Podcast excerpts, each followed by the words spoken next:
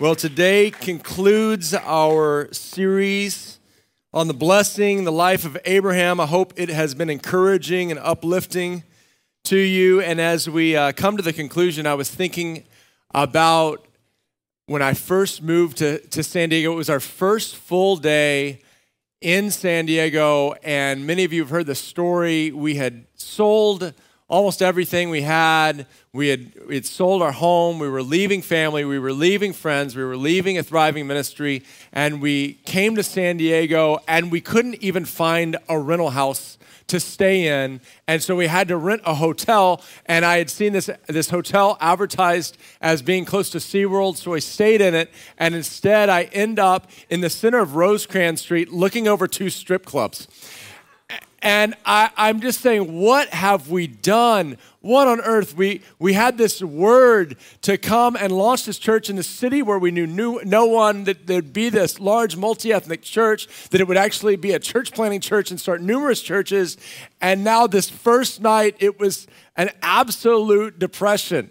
And, and so we wake up the next day and I'm like, okay, at least we could take our kids to SeaWorld and like have a, a few minutes of reprieve, some, a few moments of joy. So you've probably had this experience where you're just trying not to think about reality and, and, and just trying to enjoy it. I'm trying to engage with my children as we go around and look at the otters and look at the penguins. And then, then we see, okay, the, the the, the orca show, the killer whale show is about to start. And so we go in kind of early, get seats right in the middle, and, and I'm sitting there just trying not to think about not having a home, not knowing anyone, not having a church, not having enough money.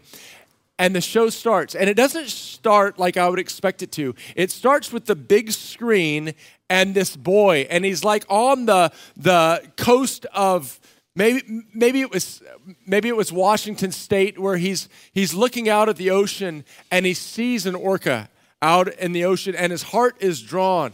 And then it shows him a little older as a teenager and he gets in a kayak and paddles out and the orca comes up and splashes and, and breaches by and he, he starts, the narration starts talking about, have you ever had a dream? And this, this young man's dream is to be with killer whales, to be with orcas. And then the next thing happens, like the screen goes black, and this man walks out and he's like, and now I'm living my dream. And right then, Shamu swims out, goes, whoosh, and the whole crowd, and then he dives in the water, and Shamu comes under him and launches him up. And behind it, this word says, believe. And I just start weeping. Here's a picture of it.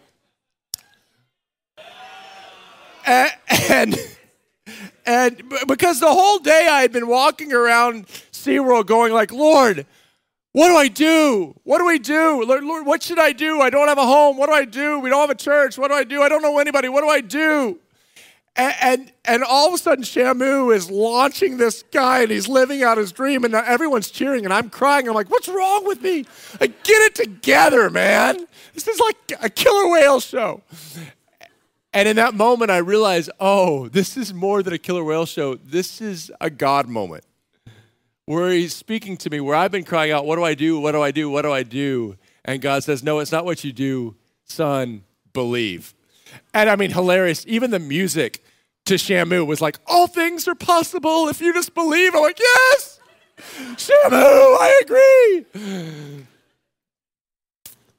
God was speaking to my heart, Robert, believe.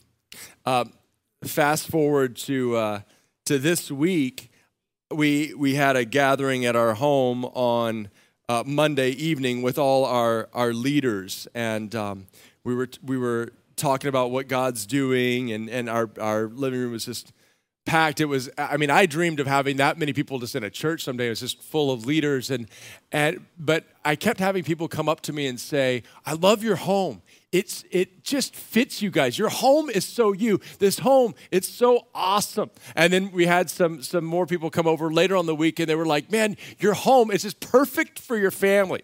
And, and, and it really is.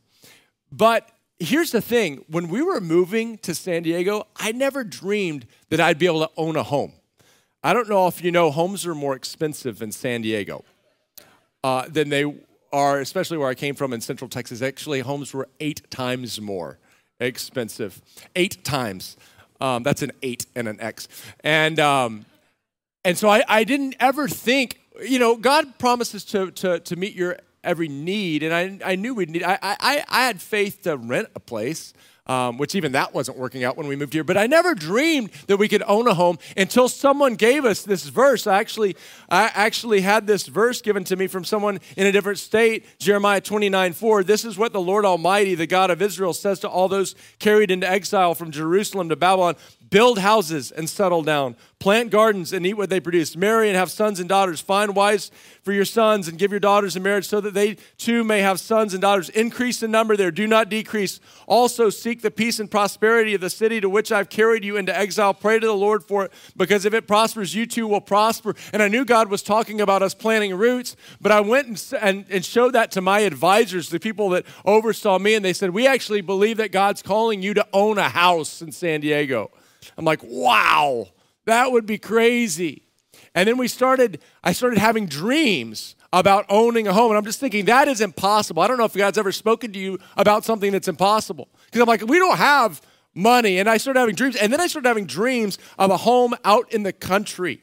And I'm thinking, man, that I would love that, but we're planning a, a church in the city. Like, certainly that wouldn't happen. And, and I, I remember starting to have all these different people start giving us words about having a home. And, and there was an area that we would drive out to. And when we drove there, we'd actually feel like this is the peace of God is right here. And I remember telling Steph, if I could have a home in any place in this area, it would be in this, in this area right here.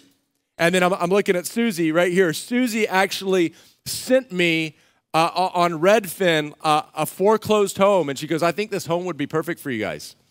And, and we went and, and looked at it and someone had given us a word about when you get a home, it will have all these arches in it. And we walked in and it had all these arches.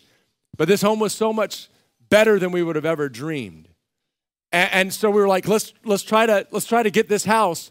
And then we go to try to get this house, and the house was foreclosed, it had been gutted and it had a lis pendens, which is a cloud on the title. And so what we found out is people told us, hey, don't even try. It's impossible to get this house. Like there's a cloud on the title, it's in the court systems, it's been tied up for over a year in the court system. And we're like, man, but it just it has that feeling, that God feeling. And, and so we were about to walk away from it because they just said it was impossible. And then this woman in Seattle has this dream. She goes, I know I haven't talked to you in five years, but Robert, I had a dream. And in this dream, you were trying to get a house. And this house was surrounded by hills. And it was in the country. And I'm like, what in the world? She goes, I don't know what's going on in your life right now, but maybe this is prophetic of something. And I'm like, oh, yeah, this is prophetic of like what God, like a house in the hill. And she goes, and when you got this house, and when you did, it gave you authority in the region because as you prospered, the city prospered. And I'm like, oh my gosh. And it took 18 months from that point. I'd sit in the back of courtrooms uh, waiting and waiting. But at the end of it, we ended up with this. I remember my, the, Ben helped me with the mortgage, and he was like, This is the hardest mortgage I've ever done. When we got it done, he was he just like worshiped and was to say, only God, this is a miracle. You inherit the promises by believing.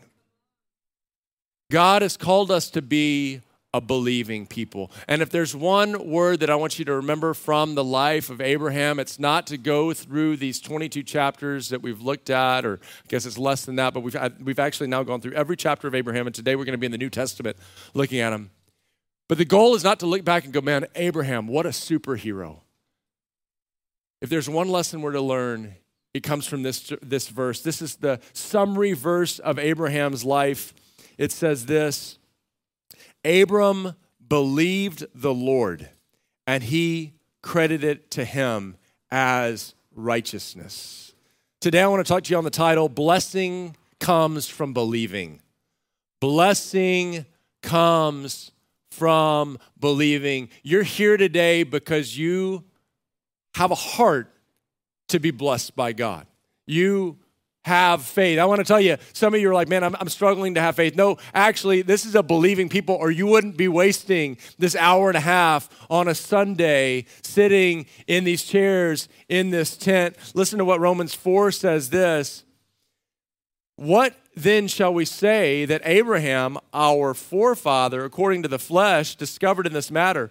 If in fact Abraham was justified by works, he had something to boast about, but not before God. What does Scripture say? Abraham believed God, and it was credited to him as righteousness. Now, to the one who works, wages are not credited as a gift, but as an obligation. However, to the one who does not work, but trusts, God, that's another word for believing, trust God, who justifies the ungodly. Their faith is credited as righteousness. Christians, we are to be known as believers. Believers in God. The work God is calling you to do above every other thing is to believe. I love what Jesus said. That Jesus Jesus says this. It says Jesus answered, "Very truly, this is in John 6 26 through 29. Very truly, you're looking for me, not because you saw the signs I've performed, but because you ate the loaves and had your fill. He had just turned all these few fish and loaves into a feeding of a 5,000. Do not work for food that spoils, but for food that endures to eternal life, which the Son of Man will give you. For on him God the Father has placed a seal of approval. Then they asked him this question. They asked him, What must we do to do the works that God requires? I want to tell you, all over America, all over the world, people are going, okay, what do I do? What can I do to be approved by God? I got to do something. And this is what Jesus says when he was asked that question. Jesus answered, The work of God is this to believe. The work of God is this to believe in the one he has sent. Right? We got to add that because otherwise you're just going to start believing in Shamu. The work of God is this to believe in the one he has sent. In, in, in, the 1400s, the late 1400s, the early 1500s, there was this man named Johann Tetzel.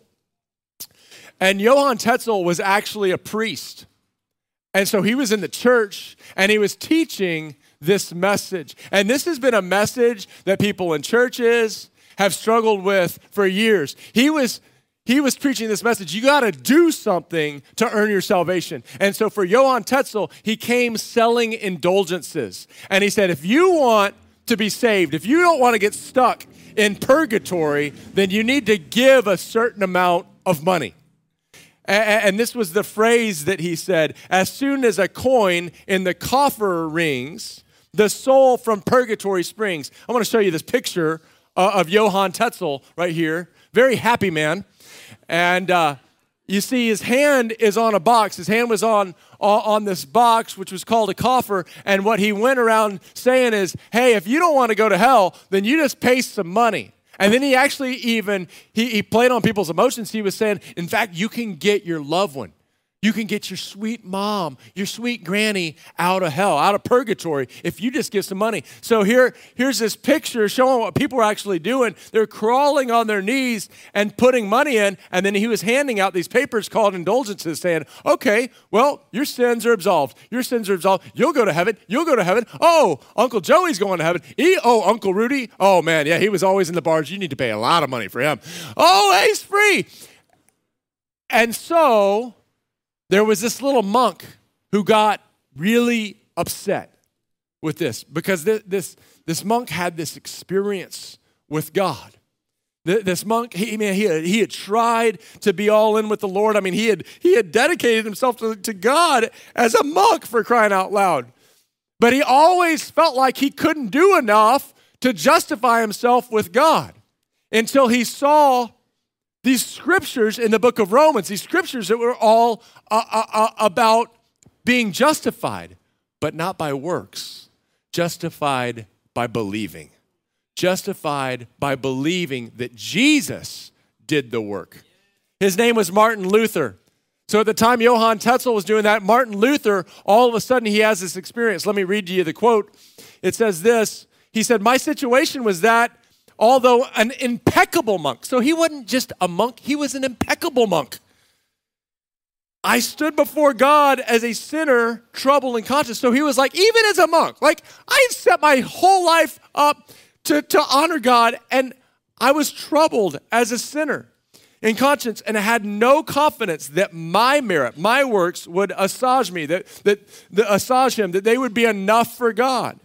Night and day I pondered until I saw the connection between the justice of the God and the statement, the just shall live by faith.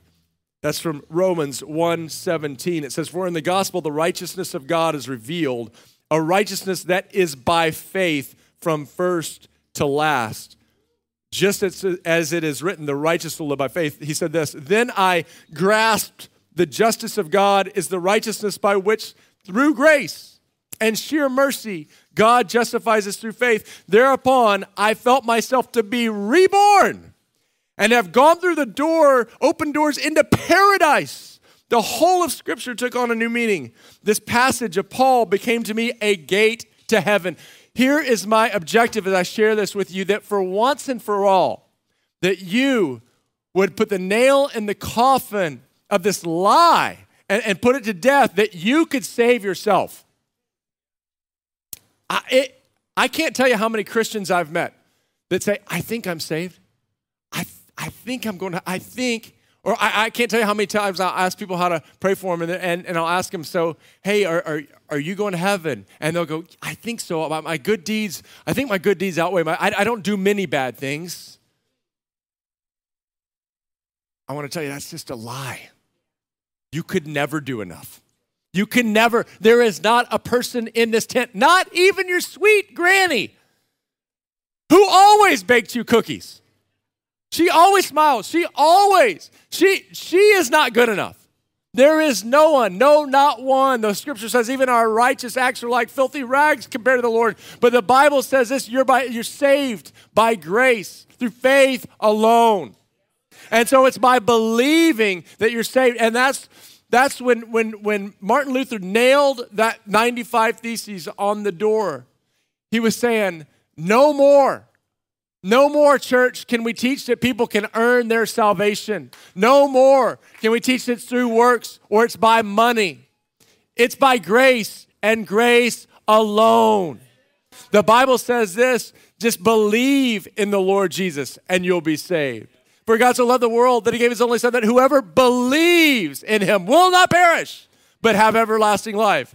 It's believing. And that's it. You believe. You believe with your heart, and then you confess that with your mouth. And the Bible says you're going to be saved.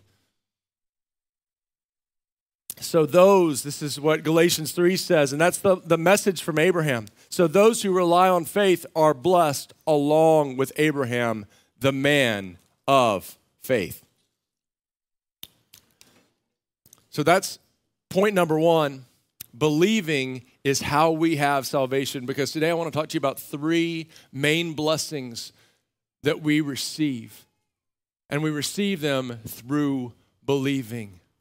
The way that you are born again, the way that you're born spiritually is by believing. The way you will enter into heaven. Don't let anyone tell you otherwise. The only way you enter into heaven is putting your faith in what Jesus did for you. It's what Jesus did for you. You can rest in the finished work of the cross and the resurrection. Be at rest. You put your faith in Him. It's not what you do. You will spend eternity with Him in heaven, and you will never be alone here on earth because He has entered into your heart. Number two, though, number two, it's believing that we come to understand our true identity. It's by believing that we understand our true identity because some people think that Christianity is just about going to heaven when you die. But no, he has an abundant life for you here on earth. But this is what I find is that we spend our lives, humans, the, we spend our life trying to make ourselves into something. We spend our whole life trying to feel good about ourselves. And here's the problem most of us, actually all of us, they're, they're, they're things that we don't like about ourselves. We look in the mirror and we say, man, how did I get that nose? Man, I wish I had a different nose, right? Or my eyebrows. Man, my chin. I remember there was a time in my life I used to watch old movies. Cary Grant had this. the, the danger of meeting outside is I think a bug just flew in my mouth. Not many preachers get that experience. But I believe God's going to reward me for suffering for the gospel. Cary Grant had this like little cleft in his chin. So I would stand in front of the mirror, folding my chin in half, trying to get my chin, trying to get my chin to stay with this little cleft. You ever done something that dumb before? Anybody? Anyone willing to admit? Thank you. Someone said no. Uh, I mean, we just there, we, we just want to, right? We, we look at, man, some of us, man, why is my skin so light? I'm so I'm so pale. Why is my skin so dark? I wish I could say, why am I so short? Why am I too tall? Right? I mean, there's, there's it's never right. Why am I so why? Why am I so skinny? Right? And then why? Oh, I'm just not smart enough. Oh, I'm too smart. I'm such a nerd. Why?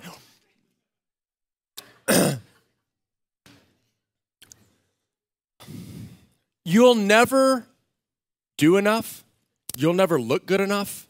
Uh, how, how many supermodels struggle with anorexia and bulimia? How many of the most popular people are the most insecure people you'll ever meet? How many of the richest people are actually the most concerned about money?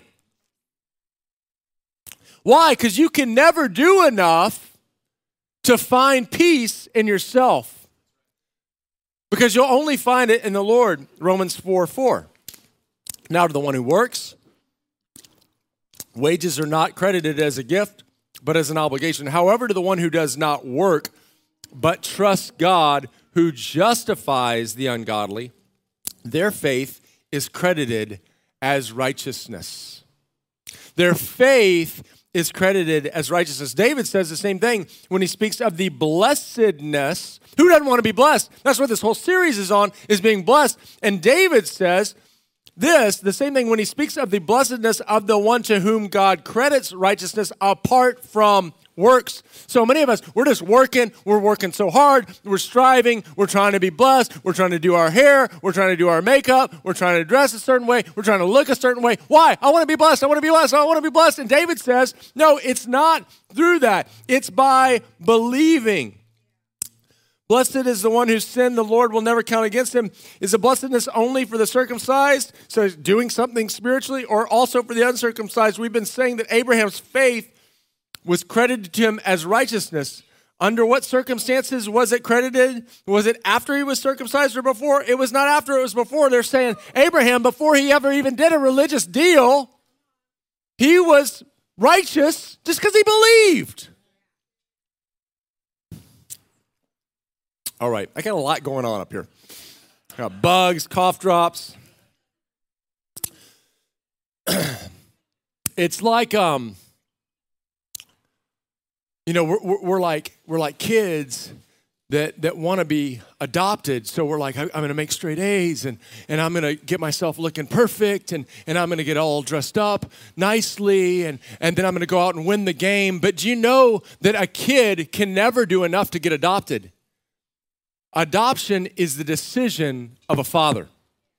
It's the decision of, of, a parent who says, I want a child.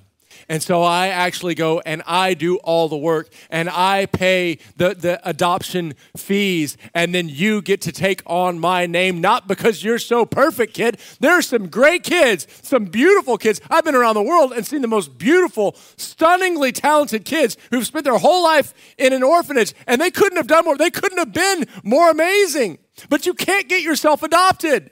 It's the decision of a father. But you Brother and sister, you were adopted because God made the decision to choose you. I was um, having lunch this week with Jeff Ballantyne, and uh, Jeff's Jeff's a, a, man in his mid 60s in our church, and, and he, he was talking, and he said something so profound. He goes, You know, my role is really, really small. Like, my, my role in life is very, very small. He goes, But I feel so loved by God. He goes, I just, I just feel, I feel his affection. I am so dear to the Lord. And you're just watching this guy, and I'm like, I can tell. Like, I can tell you feel that way, Jeff. And he said, you know, it was, it was through, he goes, I was listening to this, this John Piper sermon on the sovereignty of God and being chosen. And he goes, I don't know what happened, but something just went clunk in my spirit. And it just changed me forever. You know why? Because faith comes from hearing the word of God. He, he heard who he was. He heard that he was chosen. He heard that God chose him, and something just shifted in him. And I'm watching him, and I'm like, man, I can see it in you. And he goes, you know what? And he goes, and I just expect God's favor. Not because anything I do. I just, I'm his child. He is crazy about me, so I expect his favor. And then he went on to tell me all these stories of favor. And I'm like, that is what I want, Jeff, for every person in our church. For every person hearing me, can I just tell you that you are loved because God adopted you and you are his child because what he did for you? Listen to what scripture says. It says this, but you are a chosen people. You know, the only reason you're sitting here today is because you're chosen. It's because God drew you. have you ever just sat and thought, like, out of all the people in the world, God, why did you choose me? Eh, you're, you're like Abraham. If you notice the story of Abraham, it said nothing about what Abraham was like before he was chosen. It didn't say, like, Abraham could bench 300 pounds, and so God called him Abraham. It says nothing about his bench press. Okay? It, sa- it says nothing about his, you know, his hairstyle. And Abraham had the thickest Jewish hair. It, it doesn't say, it, it, and Abraham, you know, and Abraham had the most camels of anyone, in, or it doesn't talk about how many camels it had. It says nothing. There was nothing uh, about Abraham's appearance or, or his bank account or his, his giftings. He was chosen purely by, by the love, the unmerited love of God, and so are you. So listen to what scripture says about you. But you are a chosen people, a royal priesthood, a holy nation, God's special possession, that you may declare the praises of him who called you out of darkness into his wonderful light. Might I propose to you a new way of starting each day? Instead of starting each day by getting out of bed and feeling like, oh my goodness, I'm already behind. Oh my goodness, I have so much to accomplish today. Oh my goodness, I, uh, I feel like I have to do this and that to feel good about myself. And then you go look in the mirror and you're like, oh my goodness. Right? And then you catch a whiff of your breath and you're like, oh my goodness. I am, you know, you're not thinking lovable at that moment, right? What if you woke up thinking this thought? But I'm a chosen people, a royal priesthood, God's special possession, that you may declare the praises of him who called you out of darkness into his wonderful, I'm living in his wonderful light. Let me tell you what I do every day. Every day, I, I, will go and start praying, and I start with our Father, and then I remind myself of how much the Father loves me, and I actually tell him, Daddy, today I need to know your love. Can I tell you, you are made for love. And you need to daily experience God's love. So every day I'm like, God, I need to feel your love. And so I ask, can I feel your love today? I actually want to feel that love. And then I'm like, God, I need a revelation. Can you put in my mind a revelation of your love? And then I say, God, can you speak to me your love? I've got to live out of that life, not because of what I do, not because of the grades I'm going to make, the money I'm going to make, the, the how good I'm going to look, how beautiful I can get my hair that day, not because of all the things in me, but just because of how he sees me. And then I do this. I speak out, man, it's like the Holy Spirit is just blowing through here right now. I, I, I do this. I, I actually say who I am in Christ. I want you to say this with me. I don't know if you can see this, this these, this screen, but I, I've been doing this a lot, and hopefully I'm going to do this until you actually start picking this up because the scripture says that faith comes from hearing the word of God. So every day I speak it out so I hear the word of God. These are just, I have whole sheets of this, and this is what I do as I read the Bible. I find things that it says about me, and then I write them down, and then I speak them out. And as I speak them out, I actually feel faith rising in my heart, and I feel my mind changing. Can you just say this with me? This is who you are. Today, if you've been wondering what your identity is, it's this. Let's say it together. I am justified. I am righteous. Okay, just stop there because some of you woke up today feeling icky, feeling sinful, feeling like a mess up. But the Bible says when God looks at you, he sees you as righteous. I mean, some of you think God's, God's just looking at you going like, bummer. Like, you, you, you see yourself, you remember uh, Charlie Brown? You, see, you don't even see yourself as Charlie Brown. Like Charlie Brown kind of had e- uh, ego, self esteem problems. But at least he wasn't Pigpen. That just like dirt was up. But you see yourself as Pigpen. You're like, everywhere I go, it's just like dirt flying around. And that's not, and God's saying, no, I don't see you as Pigpen. Right? I am righteous. Let's read this. I am blessed. Some of you, you feel cursed in life. But can I just tell you, you're not, you're blessed, and you need to start speaking it over yourself because actually the scripture talks about as you believe, you receive. So the more you start speaking out that I'm blessed, the more actually the blessings follow you. It's a spiritual principle. How about this? I am forgiven. Say it again. I am forgiven. Some of you, like me, have done horrible things. And so you live reminding yourself there's like a, a repeating YouTube channel of your mistakes playing over and over and over again. And so you combat that YouTube channel with this phrase I am forgiven. How about this? I am covered. Now let's go to what First Peter said. Let's read these. I am chosen. Now, some of you, you were the last to be picked on the playground. But can I tell you that God is changing that? And He's saying, out of all the people in the world, I have chosen you. You show up, you're the first one I grab. You are chosen. How about this? I am. Oh, oh, oh. There's some people that are not saying this with me. Don't make me come out there. Okay. Ready? I am a royal priest. I scared you into your identity. that was awesome. People all love reading about, you know, the the Prince Harry and and and and and all this and uh, look at this little royal. What would it feel like to be royal? Can I tell you that you're more royal than the royal family? They have just human flesh and blood and a you know a few million dollars. No, you have the King of Kings. Have you ever gotten a hold of this? How royal you are? That you are a prince or a princess? This will radically change your life. Some of you, you don't have it, and the reason why is you don't hear it. And the reason you don't hear it is you don't say it. Can we say that again? I am a royal priesthood. I am a holy nation. You, you think, man, I'm just so sinful. I'm so dirty. I'm so unworthy. And the Bible says, no, you're holy. Guys, I, I say this verse probably every day over myself. And you know what happens as I say it? The more I say it, the more I believe it. You know, the more I believe it, the more I feel it.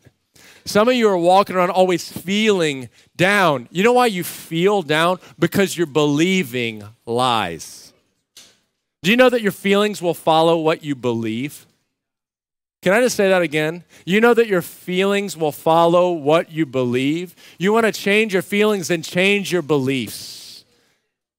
And you're like, oh, that's so good. That's name it, claim it, blab it, and grab it. No, it's the Bible. He said sweetly, I am God's special possession. Some of you don't feel special. You've never felt special. We look at celebrities and think they're special. No, the Bible says that pales in comparison to you. You are God's special possession. Last one I am chosen to praise Him. You've been chosen to praise Him. The, these declarations, they will change your life. I dare you to try it on your own. Lastly, believing is how we inherit the promises. God gave us these promises when we were starting All People's Church. God told us it would be a great people. He told us that there'd be people from many different nations. God told us that it would be rich and poor coming together. God told us that He'd send our descendants around the whole world. And we came and there was nothing. We did not know one person in the city of San Diego. So what do you do? Man, you can try, you can work hard, you can you can labor. But how does scripture say we inherit the promises? Look at this. Romans 4, 13 through 18. It was not through the law that Abraham and his offspring received the promise that he would be heir of the world. What does that mean? The law told us we have to do this and that and this and that and don't do this and do this. And the scripture's saying it's actually not through that. It's not through that that he inherited the promises, but through the righteousness that comes by faith, by believing. For if those who depend on the law are heirs, faith means nothing and the promise is worthless because the law actually brings wrath. And where there is no law, there is no transgression. Therefore, the promise comes by faith, so that it may be by grace and may be guaranteed to all Abraham's offspring, not only to those who are of the law, but also to those who have the faith of Abraham. Are you catching that? The reason we've been studying the life of Abraham is not just to have a good study on an Old Testament character, but because you inherit his promises. He's the father of us all. As it's written, I have made you a father of many nations. He is our Father in the sight of God in whom he believed, the God who gives life to the dead and calls into being things that were not let me just read that again. The God who gives life to the dead and calls into being things that were not against all hope. Abraham in hope believed and so became the father of many nations. Just as it has been said, so shall your offspring be. I can't tell you how many times God has called us to believe for things that were not. Can't tell you how many times God has called us to believe for things that were impossible. It is absolutely impossible that we own that land on the 8 freeway. We were told that there that not a place like that didn't exist. Then we had no money. And in a moment, and it wasn't through our hard work. Man, we worked, we drove every street, we looked, and it was finally when we said, okay, we, we can't, we, we actually let go of our realtor because we are like, we can't do it in our own strength. And then, boom, God gives us the land. Boom, God gives us the money. Over and over and over. I can't tell you how many times I have tried to make things happen. But it's not through your works, it's not through your striving. Now, am I saying we don't do works? No, I, am not saying that. But but so many of us we have it all confused. We do works trying to, to trying to be saved. It's like my kids getting up, waking up in my house and going, I'm going to go out in the yard, and if I just do enough work, then I'll actually become a herber. That would be so sad. I'd be like, what are you doing? I'm just trying to become a herber. I'm like, you you you were born. When you were born, you were born a herber. You can't unbecome a herber. There's like, no, Dad, if I just dig it up, if I just mow enough, I'll become a herber right? Or, or what about this? Then they finally get it. They finally get, okay, I'm a Herber because I was born to you and mom. I finally get it. And then the next day they're just out working in the lawn. I'm like, can you come in and hang out with me? They're like, no. This never happened, by the way. But they're like, no, I won't come in. I'm like, why? It's because I'm trying to gain my identity. I want to be lawn boy. Dad, I want you to see me as lawn boy. I'm like, that's actually not what you're created for. Like, you're created to be my son. You're created to, like, partner with me. No, I will stay out here and be lawn boy. And you're like, please, just know you're, you are already my son. You are already a Herber. Now walk in your identity. No, I will be lawn boy. And then they finally get their idea okay, I'm not lawn boy. I am Joshua Herber. Okay, I've been named. I, I am loved by my, my dad, even apart from my works. Like I, I don't earn his love by my works. I, I, I'm only working to bless him. I'm only working because he's given me responsibility. And then he won't come in again and he's just working. I'm like, hey, son, hey, it's time to go on vacation. He goes, no, I have not earned my vacation right? No, I will work until I, I, and I'm like, no, son, we're leaving. He's like, I will not go with you, dad, because I must do enough lawn work to earn, to merit my vacation, right? And he's like, no, can, can we just go? Like, I want to go on an adventure with you, son. He's like, nope, I must cut more lawns. I, I must earn. I'm like, no, you can't. I mean, son, you can't earn this vacation. You can't. No, dad, I will do it. No, son, you can't even drive. Like, you got to come with me. And Mike, I'm the only one who could take you there. Nope. I will. Er, do you understand what I'm saying? That, but that is how we are. I'm going to work to uh, earn being a Herber. I'm going to work now to become an identity of lawn boy. I am going to, to work to inherit the promises. What should we do instead? We should do this. I don't know if you can read this. It says, All people's movement prophetic words.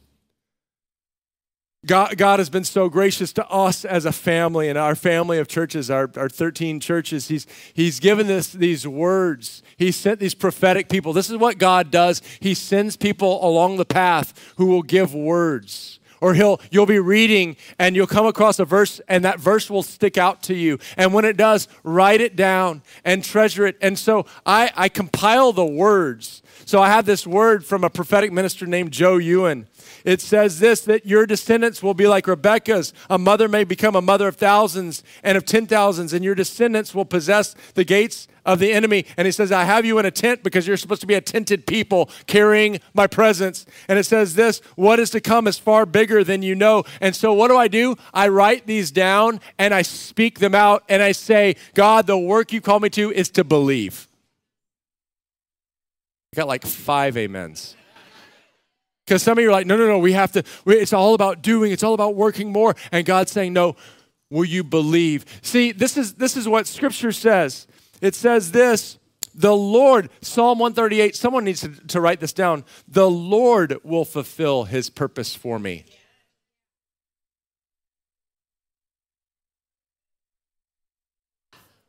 We got one believer. Can I get two? The Lord will fulfill his purpose for me. Your steadfast love, O Lord, endures forever. Do not forsake the work of your hands. The crazy thing about God, I was trying to tell you this last week. God gives a word, and then God says, You just hang on, and I fulfill the word. He goes, I give the word, and the word I give actually has power and then if you'll just hold on and not run away, not hit the ejection seat, not punt, not go do something else, then I actually fulfill the word. Listen, let me give you a couple more verses. I cry out to God Most High, this is Psalm 57 2, to God who fulfills his purpose for me. Your job, just cry out. Your job, just believe. This is what Isaiah 55 11 says. So is my word that goes out from my mouth. It will not return to me empty, but will accomplish what I desire and achieve the purpose for which I sent it. Here's another one Cindy Jacobs. And the Lord would say, There's the beginning of a church planting movement, a saturation church planting movement. She says, there are these presbyteries that are coming together and are going to send out people all over the world. She says, I get the nation Rwanda, I get Northern Africa, countries that have previously been conquered by Spain, into Northern Spain. I see the Lord is going to send you the, spirit, the city of Seville. I see you going into France. The Lord says, France, France, France. Guess what? She spoke this before we even had a France team. Now we have a big France team, and we have 23 interns going to France this summer. I love what she said in 2018. And the Lord says, I know how expensive things are. But I will give you the building. I will give you the training center. And the Lord says, I'm going to do things that are so extraordinary that even people hearing about it will be astonished. The Lord says, Watch and see what I will do. I, I, need these on my low days, right? I need these. There's a guy, some of you heard of him, his name was Kris Vallotton. God sent him here. And he said, I saw you getting a new truck, and you were expecting a one ton four wheel truck, and a 16 wheeler pulled up. And you said, Is that our new truck? And you said, No, what I thought, it's not, it's not what I thought it was going to be. And I feel like the Lord wants you to get your expectations to be bigger than you thought. And he started talking about, he didn't know we were a series on Abraham. And he said, You're like Abraham, who goes out and looks down at the sand and, and God's saying, as many as the sand is in the shore, that's how many your descendants will be. And look up at the sky, that's how many descendants you will have. These are what God is saying. And I'm like, gosh, that is hard to believe. And then he knew, I think God knew that. And he, so he said, uh, this is obnoxiously too big. And I feel like the plan the Lord has for you is obnoxiously too big. I, I could go on and on. What, what, what is our call? Our call is not, I, I believe me, I've tried to make these things happen. And when I do, nothing happens.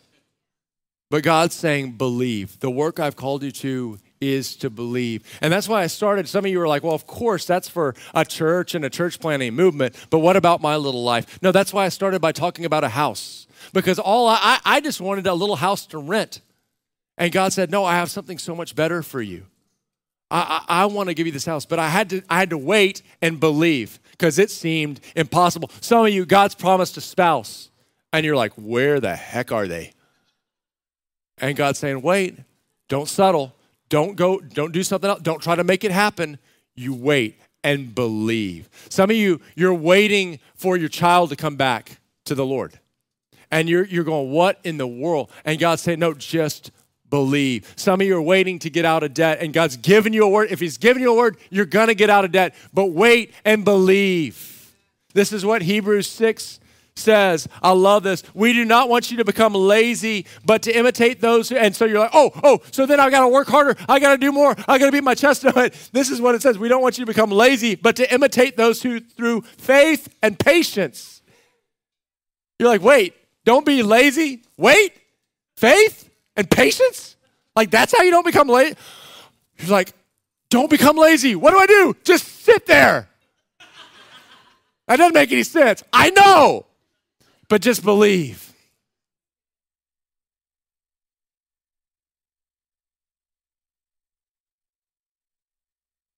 I think we're done. Why don't you stand up?